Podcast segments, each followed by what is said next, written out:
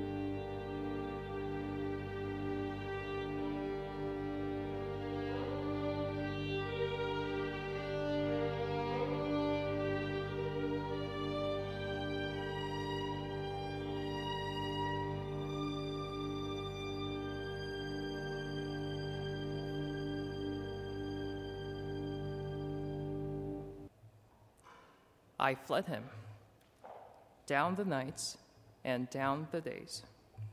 I fled him down the arches of the years. I hid from him from those from those strong feet that followed followed after. We are the hungry ones, we say, searching, waiting, groping for our God.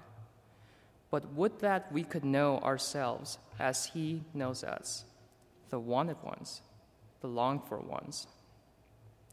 God is the hungry one, the gaunt and tireless one. He calls and sends us to each other to speak the wooing word, the name, to break each habit of ingenious evasion, and gently blocks all exits away from chastening love, to listen for each footfall of those strong feet that even now do follow, follow after. Welcome to Summertime University Chapel.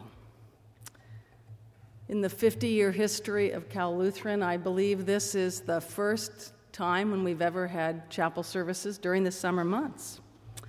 As the new strategic plan was being developed, Scott and I began to raise questions about the established pattern of University Chapel. The pattern of only having those services during the semester, or the two semesters of the traditional undergraduates. And by that, I really mean just the two semesters of fall and spring.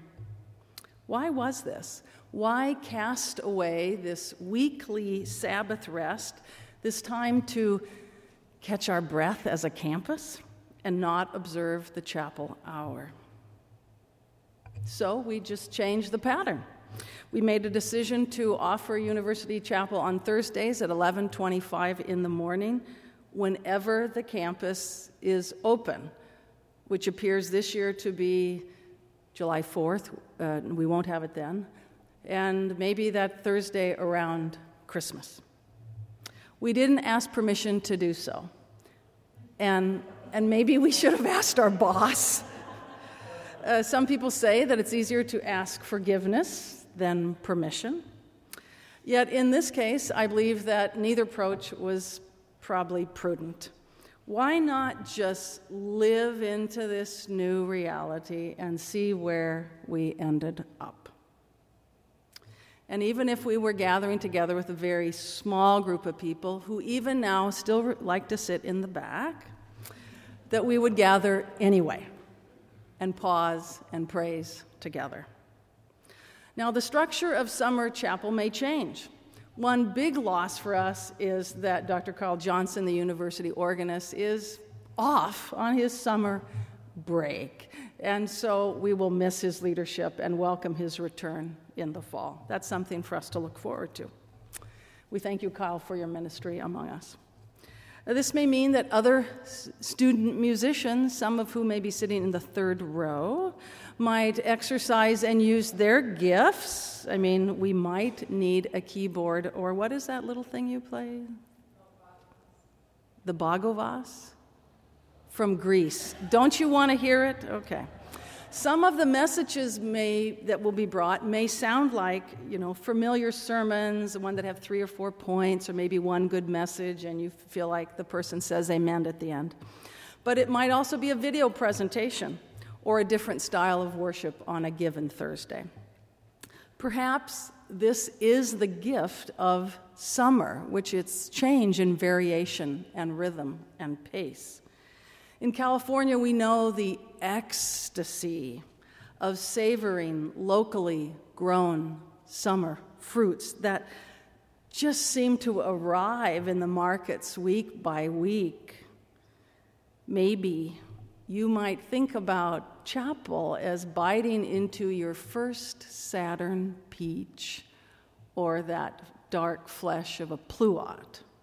So eat up, enjoy, take the time of lifting your hands away from computer or lawnmower and come to rest and refresh. During the summer months, there's always a stack of books around me a stack at home, a stack by my computer terminal that are waiting to be read. Some are for my job, they're books that I've received at conferences, things that I should read to keep up and current. Some about um, undergraduate students or teaching adult learners or the life of faith. Some are books that our students will be reading in the 3G network this fall, and it helps me to read that in advance. But there are those other books, the ones that beckon to be read by the pool, sitting in a little chair, maybe with that tall glass of iced tea beside them.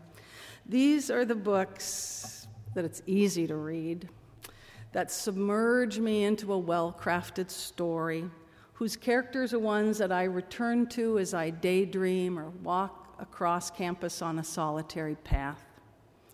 I've just begun reading Jodi Picoult's, is that how you say her last name? Book entitled Sing You Home.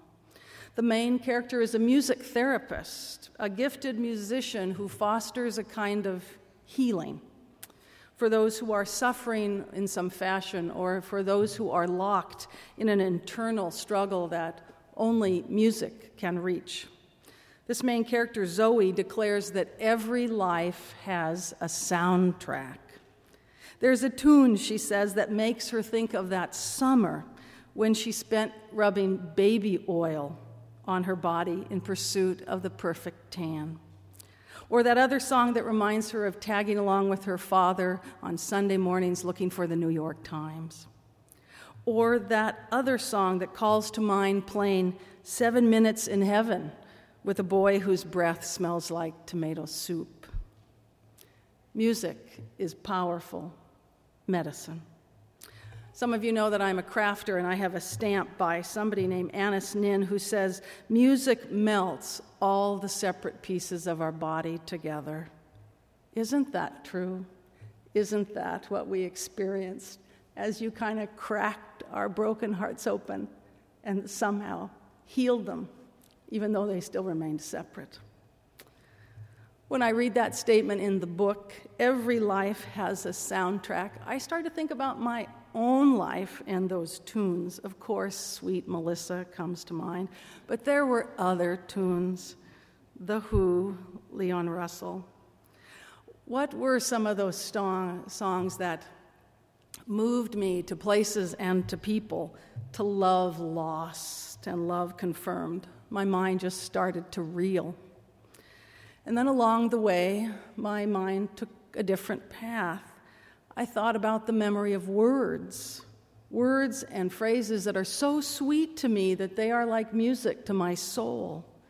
Some words bring tears to my eyes or bring a lump to my throat. Some make me say, Yes, yes, this is really true.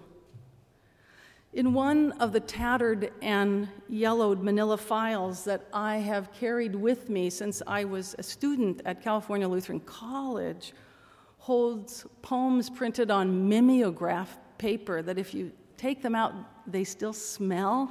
You know that smell? And those are poems crafted in the wise and gentle heart and mind of our emeritus faculty, Jack Ledbetter. I don't know how I managed to receive a copy of those poems, but I have traveled, they have traveled with me since 1975, maybe? I'm old.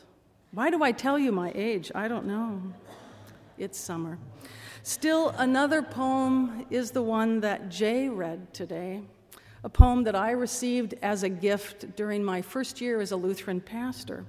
The author was Gerhard Frost, who at that time was a seminary professor at Luther Seminary. He was speaking during a three night festival of faith and learning held at the church where I served. One night, Professor Frost shared this poem. He said that the poem was a work in progress. I think today we would say it was not ready for prime time. But before we left that conversation, I had an opportunity to speak to him again and I said some words of affirmation about the insights in the poem and the way he crafted it together. A thin little line of his lips broke open into a smile, but then it changed, and and he started to frown. I don't know if this one is ready to be published, he said. And then I still remember how he kind of looked away as if he was contemplating a rich and complex mystery. And then he reached into his tattered and yellow manila file and he pulled out this piece of paper. Here, you take it. Think about those strong feet. Zoe, that music therapist, has said that every life has a soundtrack. Maybe every life has a word or two that speaks to them of abundant grace, undeserved, relentless. Love so strong that it names them beloved, wanted, longed for. Those strong feet, those strong feet that run after me when I try to escape because I've named myself unworthy, and all I can see is where I fall short. Powerful feet that hound me down the corridors of life, looking for me even when I feel distant or invisible, trying to break through to me through my ingenious evasions calloused feet that seek me always, blocking with his own body every exit. Barefoot feet that call out to each of us and send us to each other. These are the feet of God, the hound of heaven, as Francis Thompson says in his poem. God is the hungry one, the gaunt, and tireless one who is as close to us as the air that we breathe, who listens to every prayer shouted or confessed, who listens so closely to the words that come as we sigh, with sighs too deep for words. We are the weighted ones. We are the longed for ones. God is the hungry one. Can you hear the sound of the footfall of those strong feet that even now do follow, follow after? Thanks be to God for this wonderful gift. Will you pray with me? We come into your presence with thanks, Holy God, for all that fills our life with joy the love of family and friends the comfort of our homes that provide so much more than mere shelter, the challenge of daily work, and the delight of leisure and playfulness. Forgive us when we take these gifts for granted, when we fail to see them as signs of your gracious and abundant love. Stretch our understanding that we may know our lives from the perspective of how you know us as wanted ones, as the longed for ones. We await the touch of your presence with eagerness. Refresh and renew us. Heal what is broken, mend what is shattered. Bring healing to those in any pain or suffering today especially for Jarvis Streeter and for Rabbi Bill Michael's father. Be with all of us who mourn and grieve over the death of one of our own students, Garrow. Hold his family, his father and his mother, his sister, his aunts and uncles, and his friends closely as they try to make sense out of a death that makes no sense at all. Be with all of his faculty and his peers who grieve through tears and through memory. Especially we pray for Dr. Karsten and for Yesenia and for Lacey. Comfort each of us with your love that runs after us with open arms and with an eager heart. Open our ears to hear and to trust the grace of your welcome in Christ Jesus. Amen. Would you stand for the benediction? Almighty God, Father, Son, and Holy Spirit, bless you now and always. Amen.